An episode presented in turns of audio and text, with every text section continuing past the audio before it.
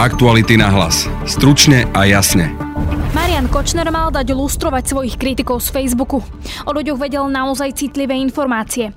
A to vzdelanie, vzťahy, rodičovské spory či bytové pomery. Budete počuť investigatívnu novinárku Aktualit Lauru Keleovu. Na Martina zistili rodné číslo, životopis, pracovnú históriu, fotografie so synom alebo fotografie jeho bývalej priateľky. Otázne je aj, odkiaľ mal Marian Kočner citlivé informácie o svojich kritikov z Facebooku. Bola tam napríklad informácia o tom, že mu ukradli v minulosti počítač a to môže byť práve informácia, ktorú vedie policia. Nová vláda sa musí zaoberať vážnym problémom. Slovensku pre pretrvávajúcu segregáciu rómskych detí na školách hrozí žaloba pred súdnym dvorom Európskej únie. Budete počuť štátnu tajomničku rezortu školstva Moniku Filipovú. Vyčítajú nám, že vysoký podiel rómskych detí v špeciálnych školách. Rómskym deťom často pripisuje diagnóza ľahké mentálne postihnutie, pričom častokrát ide iba o to, že neovládajú napríklad slovenský jazyk dostatočne. No a v prípade, že sa situácia nezlepší, hrozia nám vysoké sankcie sa môže stať, že sa to dostane teda na Európsky súdny dvor a môžeme dostať sankcie v miliónových výškach. O diskriminácii rómskych detí vo vzdelávaní sme sa rozprávali aj s riaditeľom občianskeho združenia Edu Roma, Vladom Rafaelom. Tak sú znevýhodnené z rôznych dôvodov. Ten prvý dôvod je, že oni nemôžu ísť potom študovať maturitné odbory, hoci by na to mali. Počúvate podcast Aktuality na hlas. Moje meno je Denisa Hopková. Na jednom z USB kľúčov, ktorý zaistila policia pri vyšetrovaní vraždy Jana Kuciaka a Martiny Kušnírovej, sa našla zložka s názvom Odhalenie identity 2. Má ísť o 4 priečinky o mladých ľuďoch, ktoré obsahovali podrobnosti z ich súkromia. Marian Kočner si mal dať totiž lustrovať svojich kritikov z Facebooku. O tom dnes píšu Aktuality.sk. O téme sme sa rozprávali s autorkou článku Laurou Kelovou. Tá pokračuje vysvetľovaním, čo sa našlo v zložkách na USB kľúči. Ten obsah vlastne celkom zodpoveda tomu, čo sa tam našlo. Boli to naozaj odhalené identity štvorice pomerne mladých mužov. No a spoločné mali, že všetci štyria boli nejakým spôsobom kritici na Facebooku. A na facebookovej stránke relácie na pranieri, kde vlastne Marian Kočner sa vysmieval z novinárov. Kto sú títo ľudia? Sú obyčajní mladí ľudia, ktorí mu len niečo komentovali, alebo ide napríklad aj o nejaké známe osoby? Nechceme veľmi špecifikovať, že o koho ide, preto sme aj v článku používali iba krstné mená. Ondrej je pomerne mladý muž, vtedy mal 31 rokov a on komentoval práve spomínanú reláciu na pranieri a pripomínal Kočnerovi aj jeho kauzy, linkoval tam články aj, aj Jana Kuciaka a, a kauzy, ktoré sa spájali s e, Marianom Kočnerom. No a Kočner si teda na oplatku o ňom zistil obrovské množstvo informácií, najviac informácií z tej štvorice. Martin tiež rovnako pomerne mladý muž, tak vlastne on tiež e, kritizoval Mariana Kočnera a teda muž z mafiánskych zoznamov na ňo nasadil dokonca volávky. To znamená, že čudné nejaké osoby sa na neho prihlásili na Facebooku, požiadali ho o priateľstvo a vlastne chceli o ňom zistiť e, čo najviac informácií. Na Martina zistili rodné číslo, životopis, pracovnú históriu, fotografie so synom alebo fotografie jeho bývalej priateľky, taktiež aj rôzne zmienky o víťazstve v televíznej súťaži. A tam bolo zaujímavé, že že, v tom reporte, ktorý e, sa našiel na USB, tak e, obsahovalo aj informáciu, že ten autor, ktorý vyrábal ten, tú správu k tej identite, tak ponúkol Kočnerovi možnosť lustrovať tohto vlastne Martina aj v Regobu. E, to je Regob je taký register policajný v podstate, takže evidentne ten človek, ktorý robil tieto veci, mal buď nejaké zdroje na policii. No tretí človek je Jozef, ten, tam o ňom bolo tuším najmenej informácií, ale tiež dosť citlivé ako číslo občianského preukazu pásu, rodné číslo Jozefových rodinných príslušníkov. A rovnako Jozef ako jeho predchádzajúci kolegovia kritizoval Kočnera na Facebooku. No a štvrtý je Adam, ktorý nevieme úplne presne, čo sa tam stalo. Bol nejakým provokatérom, tak toho nazval Kočner, že je to slniečkar a provokatér. Pri Ondrejovi sa spomína spomína, že píše Bodor Kočnerovi, že Ondrej má pobyt bezdomovca, Bratislava 2, Ružinov. Vieme, že mali občian, číslo občianského pasu, vedeli rodinných príslušníkov, dokonca sa tam objavovali fotografie. Odkiaľ mali všetky tieto informácie? No z povahy tej informácie Ondrej je dobrý príklad, v úvodzovkách dobrý príklad toho, že, že tých informácií tam bolo neuveriteľne veľa. To myslím, že jeho report alebo tá správa má asi 6 strán a tam sú naozaj akože informácie rôzneho charakteru, ale ja podotknem, že sú tam určite určite informácie, ktoré museli újsť z úradov. To znamená, že bola tam napríklad informácia o tom, že mu ukradli v minulosti počítač a to môže byť práve informácia, ktorú vedie policia, keď, keď to Ondrej nahlásil. Bola tam informácia o starých dokladoch, ktoré nepoužíva. To znamená, že určite to muselo ísť z nejakého úradu. A fotografia počítačovej obrazovky, na ktorom bol otvorený v podstate taký register, ktorý používa sociálna poisťovňa, určite to muselo ísť zo sociálnej poisťovne, pretože viacerí zamestnanci, nemenujeme ich samozrejme, ale nechala som si overiť, či to je originál, vlast program sociálnej poisťovne a potvrdili mi to, že áno, že, že s takýmto programom pracujú. Tú sms ktorú spomínaš, áno, Kočner vlastne Bodorovi napísal dve mená s rodným číslom, s dátumom narodenia. Týkalo sa to Ondreja a, a spomínaného Martina a na nich e, nevedel nájsť trvalú adresu, takže cez Bodora si ju zisťoval. Čiže e, všetky tieto komplexné informácie mal Kočner z rôznych teda zdrojov? Z povahy aj tých správ, ktoré sme našli na tom USBčku, vyplýva, že to robil muž, hovoril o sebe v jednotnom čísle a v mužskom rode. Nepodarilo sa nám zistiť, kto to robil, pretože aj rôzni blízki ľudia, ktorí pomáhali Kočnerovi, e, povedzme so sledovaním, napríklad Miroslav Kriak to poprel. Mm, on tvrdí, že on žiadne takéto odhaľovania identít bežných civilistov, nazvime to, alebo kritikov z Facebooku nerobil a Peter to sa, sa nám neozval. Ale vieme určite povedať, že to robil človek, ktorý sa pohyboval určite aj, aj v e, rôznych takých sférach, vedel si zistiť dosť veľa informácií aj, aj z policajných zložiek, z rôznych registrov, čiže má rôzne kontakty a aj teda na Facebooku vedel celkom dobre hľadať. Čo tam presne napríklad zistila? Možno, že ľudia budú počuť v podstate, že čo všetko sa dá zistiť z toho Facebooku, možno budú k tomu opatrnejší v budúcnosti. Boli to rôzne také informácie, e, jednak osobného charakteru, úplne najčastejšie rôzne vzťahy, či má dieťa, nemá dieťa, maloleté dieťa, kedy sa s kým kto rozišiel. Dokonca, keď patrali po Ondrejovej adrese, tak vychádzali aj z jedného staršieho inzerátu o stratenej mačke, Vôbec nechápem, na čo bola Kočnerová informácia, ako sa volá Ondrejov pes a, a Ondrejová mačka. Čiže ja mám skôr dojem, že, že to boli informácie, ktoré sa snažil ten človek nazbierať, aby Kočner niečo mal a aby napísal, povedzme, trefný komentár na tom Facebooku, aby toho človeka ako keby vydesil, vystrašil, odradil. Pri Martinovi sa dokonca spomína taká fotka ženy, čo to znamená, že vlastne ten človek on eh, len zistoval informácie od svojich zdrojov, alebo ich mohol tých ľudí naozaj reálne sledovať a niečo odfotiť? Osobne aj z povahy tej fotografie, ja som to samozrejme videla, eh, skôr mi to prípada, že človek, kto, ktorý, nazvime to všeobecne lustroval tých ľudí a odhaľoval tie identity, tak eh, ako by prevetral v podstate Martinov Facebook a, a rôzne, teda, rôznych priateľov, ktorých tam on, on mal a narazil teda na fotku a, a spojil si, že Martin kedysi chodil s nejakým dievčaťom, stiahol tú fotografiu a popísal tam proste ich vzťah, že kedy sa rozišli a odkedy má Martin novú priateľku, takže takéto tie osobné veci. A pokiaľ sa nemýlim, tak myslím, že bloger Jakub Pohle zverejnil aj, aj komentár, ktorý Martinovi prišiel od povedzme užívateľa na pranieri, teda buď to bol Kočner alebo Žužová a tam sa práve spomína ten jeho rozchod a že, že či je jedna frajerka lepšia ako druhá. Takže vyslovene tie informácie, ktoré Kočner nazbieral, použil potom v rôznych rôznych takých útočných alebo protiútočných e, komentároch na Facebooku, aby tomu človeku asi zrejme dal vedieť, že veď ja si o tebe zistím všetko. Ty si oslovovala v článku aj konkrétnych ľudí, ktorí, ktorí boli teda lustrovaní. Aké boli teda ich reakcie na to, že ich niekto takto vlastne sledoval? Ja som s Ondrejom už e, rozprávala skôr, myslím, že mesiac dozadu sme sa rozprávali o tejto záležitosti. On bol, e, pravdu povediac, šokovaný ani ho tak neprekvapilo to, že, že Kočner si ho preklepával, lebo on ten komentár, ktorý mu Kočner pred dvomi rokmi napísal, e, plný osobných údajov, tak on, on vedel o tom, že, že asi si ho teda prezistil. Dokonca Ondrej povedal, že jeho mama sa s Kočnerom pozná ešte, ešte z mladosti. Myslím, že boli nejakí kolegovia vzdialení. Ale veľmi ho prekvapilo, že koľko koľko veľmi citlivých a osobných údajov si dokázal Kočner zistiť e, v podstate za veľmi krátky čas a aj, že si dokonca napísal s Bodorom sms že to aj cez Bodora e, riešil. Že toho, toho prekvapilo.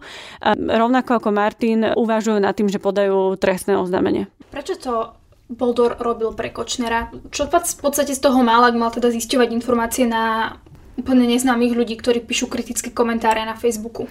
Tam je taká zaujímavá situácia, že Kočner nepovedal Bodorovi, že na čo potrebuje týchto dvoch, Ondreja a Martina, vylustrovať a na čo potrebuje ich adresy. On to dokonca prikryl, podľa mojej mienky dokonca, že klamal Bodorovi, pretože oni v tom čase riešili aj údajný kompromateriál na Petra Pellegriniho a Kočner to spojil práve s touto situáciou, že riešim tie fotky a potrebujem, aby si mi zistil o Ondrejovi priezvisko, o Martinovi. Potrebujem, aby si mi o nich zistil trvalé, trvalé bydlisko. Takže Kočner podľa mňa e, skôr z tých správ vyplýva, že, že nehovoril pravdu Bodorovi, že na čo potrebuje tie, tie adresy a že v skutočnosti ide o kritikov na Facebooku a nejde o autorov nejakých e, údajne kompromateriálov na, na Pellegriniho. To bolo jedno USB, ktoré prezradilo štyri ako keby osoby ľudské príbehy, ktoré teda si dal Kočner nejakým spôsobom zmapovať, pretože sa vyjadrili kriticky.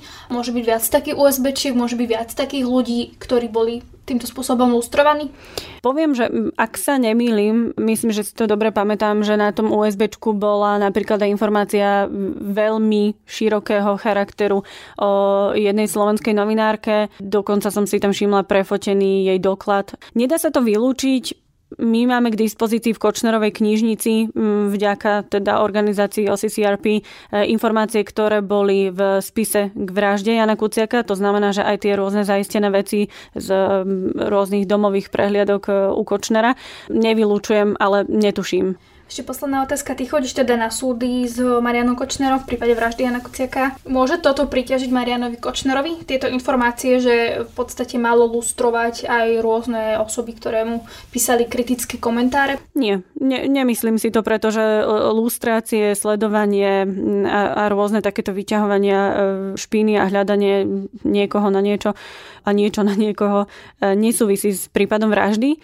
Viem si ale celkom predstaviť, že by Kočner napríklad teraz začal vďaka tomuto spochybňovať eh, Petra Tota ako svetka, že by napríklad vytiahol túto informáciu, že no vidíte, ale že, že tak veď to mi robil Peter Todd a že prečo sa nepriznal a Peter Todd je nedôveryhodný eh, svedok. Viem si túto situáciu úplne predstaviť, že toto by mohol napríklad Kočner dokonca využiť ešte aj vo svoj prospech, pretože on vlastne teraz v podstate bojuje o, o svoju budúcnosť a, a jeho jednou z v podstate takou hlavnou taktikou je spochybňovať všetkých svetkov, ktorí svedčia proti nemu.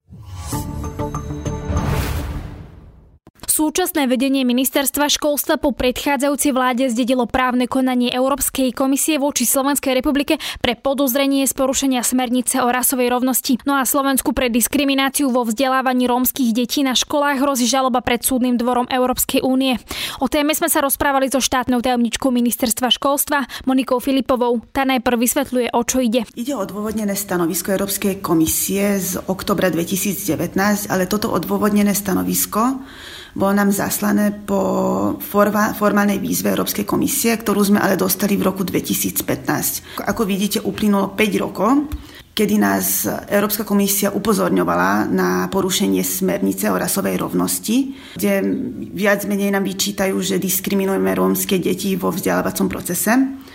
A, a odvtedy tým, že Európska komisia nejakým spôsobom nebola spokojná asi, asi s našimi opatreniami alebo, alebo činmi, tak jednoducho nám už zastali minulý rok v oktobri odôvodnené stanovisko.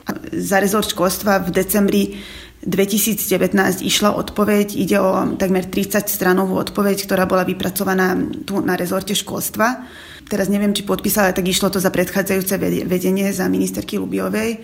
Táto odpoveď e, jednoducho asi nebola postačujúca pre Európsku komisiu, ktorú dostali teda minulý rok v decembri a v marci 30. 30. marca 2020 sme dostali nové otázky od Európskej komisie, tzv. doplňujúce otázky, otázky k tejto našej odpovedi a, a tým, že my sme nastúpili teda do, na školstvo 21. marca, tak to týždeň potom sme dostali tento list s 10-11 doplňujúcimi otázkami a teraz máme na to, alebo mali sme na to viac menej takých neformálne dva mesiace, aby sme odpovedali. Ak hovoríme o diskriminácii rómskych detí vo vzdelávaní, čo teda presne nám vyčíta Európska komisia? Európska komisia poukazuje, povedzme, že na viacero spôsobov diskriminácie alebo segregácie rómskych detí vo vzdelávacom systéme. Jedným takýmto je, že vyčítajú nám, že vysoký podiel rómskych detí v špeciálnych školách. Rómskym deťom často pripisuje diagnóza ľahké mentálne postihnutie a tým pádom e, jednoducho sa zaraďujú do špeciálneho prúdu. Pričom častokrát ide iba o to, že neovládajú napríklad slovenský jazyk dostatočne, bo, alebo nie sú možno naučené na abstraktné úlohy. Naposledy štúdia alebo analýza Inštitútu vzdelávacej politiky hovorí o tom, že z celkopovej populácie, že ako na Slovensku je v špeciálnom prúde 5,7, takže takmer 6% detí a zo žiakov z prostredia marginalizovaných rómskych komunít ide o 20% Takže ide vlastne skoro problém aj, aj tej diagnostiky, ktorá sa teda postupne zlepšuje, ale, ale potrebujeme teda nejakým spôsobom zreformovať alebo zmeniť aj e, tie diagnostické nástroje a, a postupy. Čo sa týka tej diagnostiky, ako to máme rozumieť, že, že sa zle diagnostikujú deti? Jednoducho tá diagnostika je nejak nastavená a, a to dieťa samozrejme ide zo sociálne znevýhodneného prostredia často. To znamená, že, že jednoducho nie je možno tak pripravené na to, aby, aby už nastúpilo vlastne do, do toho prvého ročníka. Častokrát boli práve preto to pridelované do nutých ročníkov ktoré teda sa, sa majú zrušiť. Ale ako som hovorila, môže to byť aj e, bohužiaľ, že, že sa im pripisuje diagnóza ľahké mentálne postupne z dôvodu, že sa nevie vyjadrovať správne, že neovláda ten slovenský jazyk. Toto nám aj Európska komisia vyčíta, že častokrát tie deti majú skôr jazykovú bariéru ako mentálnu bariéru alebo, alebo že neovládajú alebo nevedia urobiť nejaké ľahké úlohy. A na toto nadvezuje aj, aj práve potreba m, mm, zabezpečiť dobré predprimárne vzdelávanie, ale práve preto to tá povinná predškolská e, dochádzka od, mm, od e, teda 5 rokov alebo ideálne potom strednodobom a dlhodobého, z dlhodobého hľadiska od troch rokov je veľmi dôležitá, aby tie deti, teda, ktoré by mali ísť do dúfame, že bežných škôl, alebo prechádzajú cez tú diagnostiku, aby boli už pripravené teda či čo sa týka nejakých zručností alebo, alebo riešenia abstraktných úloh alebo toho slovenského jazyka, teda keď eh, sa doma rozprávajú po romsky. K téme sme oslovili aj riaditeľa občianskeho združenia Eduroma, Vlada Rafaela. Toho sme sa tiež pýtali na upozornenie Európskej komisie a na pomery v školách. To číslo 20% je obrovské, ale treba povedať, že my máme rómske deti aj v základných školách, ale aj v špeciálnych triedách. A potom máme deti, ktoré sú individuálne integrované, ale učia sa pravdepodobne oprávnenie alebo neoprávnenie, dokonca ešte podľa kurikula špeciálnych škôl. Ale áno, to číslo je vysoké, čiže to nie je dobré. To, čo nám Európska komisia vyčíta, ale nie sú len rómske deti v špeciálnych školách, ale je to aj problém priestorovej segregácie v bežných základných školách, ktorá už sa deje prostredníctvom oddelených tried, oddelených poschodí, oddelených šatní. Myslíte, že, že rómske deti sú oddelené od nerómskych detí aj na poschodiach, triedách a, a tak? Ja si to nemyslím, ja to viem, toto sa reálne deje. Na základe toho nás Európska komisia vyzvala, aby sme sa s týmto oddelovaním nezákonným vysporiadali. Prečo vôbec Európska komisia hovorí, že my sme tá krajina, ktorá diskriminuje rómske deti? Prečo vôbec sa to deje? Deti do špeciálnych škôl sa, sa umiestňujú jednak z dôvodu vyšších finančných normatívov. Je, ďalší dôvod je ten, že v tej danej lokalite alebo v tom regióne nie je ani iná škola ako špeciálna škola. Takže na to, aby si rómsky rodičia splnili povinnú školskú dochádzku svojich detí, tak ich dajú často do špeciálnych škôl. Samozrejme, deje sa aj to, že tie deti, ak sú diagnostikované, tak sú diagnostikované nesprávne to znamená, často si psychológovia jednorázovou diagnostikou mília mentálny postih so sociálnym znevýhodnením. Na to samozrejme už výskumný ústav detskej psychológie a patopsychológie zareagoval tým, že sa snažil vyvinúť nejaké nové alebo lepšie postupy vo vzťahu k diagnostike týchto detí. Treba však povedať, že tie postupy zatiaľ ešte neuzreli svetlo sveta v bežnej psychologickej praxi, takže stále na to čakáme. Pokiaľ ide o deti, ktoré sú v bežných školách segregované, tiež to má niekoľko príčin. Tá, prvá príčina je, že učitelia často konajú tak, lebo majú voči deťom predsudky, ale je to často aj spôsobené tým, že učitelia nezvládajú v jednej triede rôzne typy detí. Deje sa to aj z dôvodu toho, že samotní rodičia tlačia na školu, samotní nerómsky rodičia tlačia na školu, aby sa nevzdelávali ich deti spolu s rómskymi deťmi, takto si školy napríklad nechcú kaziť imič, aby tam nenastal tzv. biely odliv. No a tie dôvody sú samozrejme aj na strane samotných rodičov, ktorí odmietajú dať do zmiešaných tried svoje deti, pretože si zvykli na ten segregačný stav a cítia sa v tých segregovaných triedách isto a bezpečne. Čiže keď si to vlastne rozoberieme, ja by som teda najprv začala tým, vy ste spomínali, že teda rodičia v marginalizovaných skupinách dajú deti do špeciálnej školy, pretože inú školu nemajú k dispozícii. Častokrát je to rozhodnutie tých rodičov samotných, že dať to dieťa do špeciálnej často školy? To, často je to rozhodnutie samotných rodičov, často je to dokonca tradícia, že staršie deti predtým chodili do tej špeciálnej školy, kde sú dobrí učitelia, kde už nás poznajú, kde tie deti dostajú lepšie pochvaly. Treba povedať, že tie špeciálne školy tam učia špeciálni pedagógovia, čo je vlastne elita učiteľská. Tak sa nemôžno čudovať potom rodičom, že si aj takéto školy vyberajú. Problém je, že systém umožňuje dávať aj rodičom takýchto detí vlastne do špeciálnych škôl. Myslíte, že ten systém ako, že v podstate tá diagnostika vyhodnotí, že to dieťa je potrebné dať do tej školy, alebo ako myslíte ten systém? Že Áno, to... tá diagnostika sa často mení, ona si mení dôsledky vlastne sociálneho prostredia, na organické, na organické poškodenie mozgu.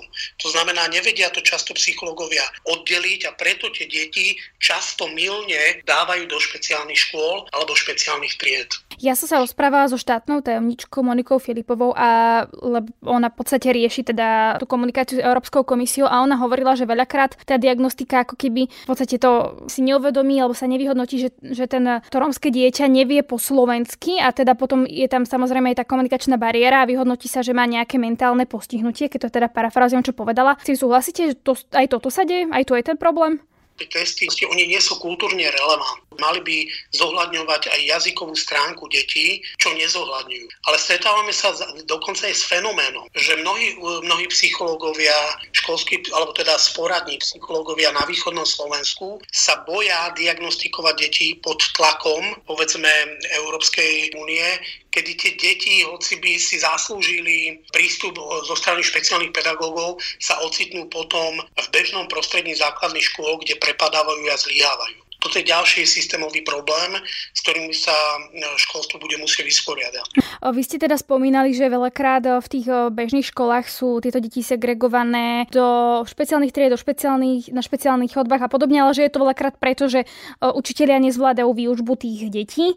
V podstate tam je čo problém, že možno chýbajú učitelia, ktorí by ovládali rómsky jazyk, alebo chýbajú asistenti, alebo tam, kde ten vlastne problém vzniká. Ten problém vzniká v zásade v tom, že v tých e, učebných triedách, najmä zmiešaných triedách, nemáme dostatok asistentov učiteľa. Dokonca tí asistenti učiteľa často neovládajú rómsky jazyk, ktorý by pomáhal premosťovať romčinu a slovenčinu pri výučbe matematiky napríklad. Čo teda znamená pre rómske dieťa, ak je umiestnené do špeciálnej školy, ale v podstate napríklad by mohol byť aj v bežnej škole, že čo to znamená napríklad pre jeho budúcnosť?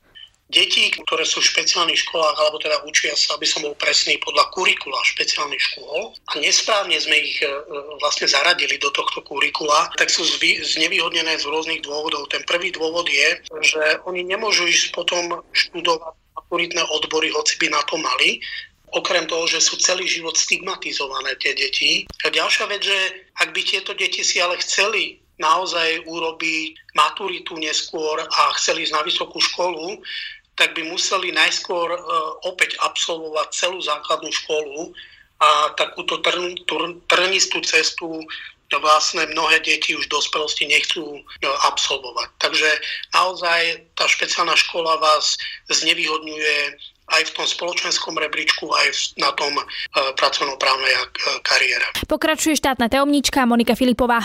Čo pre nás znamená, ak nás dá Európska komisia na súdny dvor? Dali nám dva mesiace, ale to tiež je odporúčací, má to odporúčací ako keby charakter. Myslím si, že Európska komisia je tak nastavená, že čakajú na tú odpoveď, kde veríme, že ich presvedčíme o našom autentickom záujme riešiť ten problém aj o tom, že tie opatrenia, ktoré navrhujeme, sú realistické.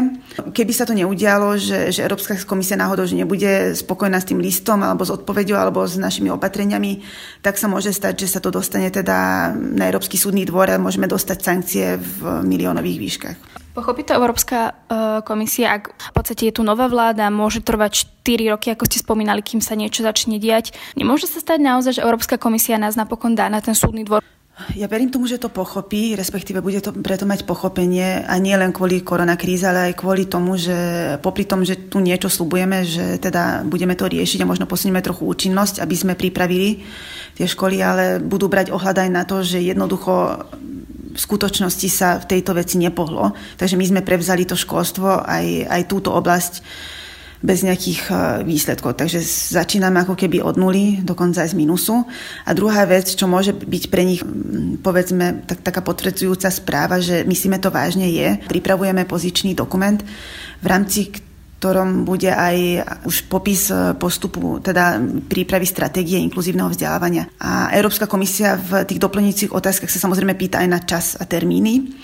A, a podľa teda našich nejakých plánov ten strate, tá stratégia inkluzívneho vzdelávania by mala byť prijatá do konca budúceho roka, teda pripravená aj prijatá, čo bude obsahovať také komplexné systémové riešenie problémov v inkluzívnom vzdelávaní, aj teda v, čo sa týka diskriminácie rómskych detí. Ale samozrejme nechceme čakať na dokument do konca budúceho roka, že už, už by sme chceli, uvedomujeme si, že, že potrebujeme realizovať už opatrenia teraz a, a riešenie niektorých, niektorých problémov jednoduché neodvratné, takže v rámci teda ten, tento mesiac sme začali riešiť eh, tzv. pozičný dokument, kde budú opatrenia, čo sa týka teda diagnostiky, čo sa týka vzdelávania eh, pedagogických zamestnancov alebo bežného prúdu a čo sa týka aj toho predško, predškolského, povinné predškolskej dochádzky. Takže už, už reálne by sme chceli robiť niečo, kým sa príjme tá stratégia inkluzívneho vzdelávania. Čiže od septembra, keď sa budú diagnostikovať deti, ktoré nastupujú do školy alebo, alebo cez leto, neviem, kedy presne prebieha tá diagnostika, budú na novo diagnostikované tieto deti? Toto by som takto nepovedala, lebo na tomto sa pracuje. Takže či to bude od septembra, alebo či to, sa to bude zavádzať postupne, to neviem povedať. Ako som spomínala, my teda sme napísali Európskej komisii, že rediagnostika, ktorú teda predchádzajúca, predchádzajúca odpoveď obsahovala, že to nie je najlepší postup. My by sme chceli teda skôr pozrieť sa do tých diagnostických postupov, ktoré sú v súčasnosti a vylepšiť ich aby sa nestalo teda, že sa dostanú do, do špeciálnych škôl detí, ktoré by zvládli aj, aj bežný prúd.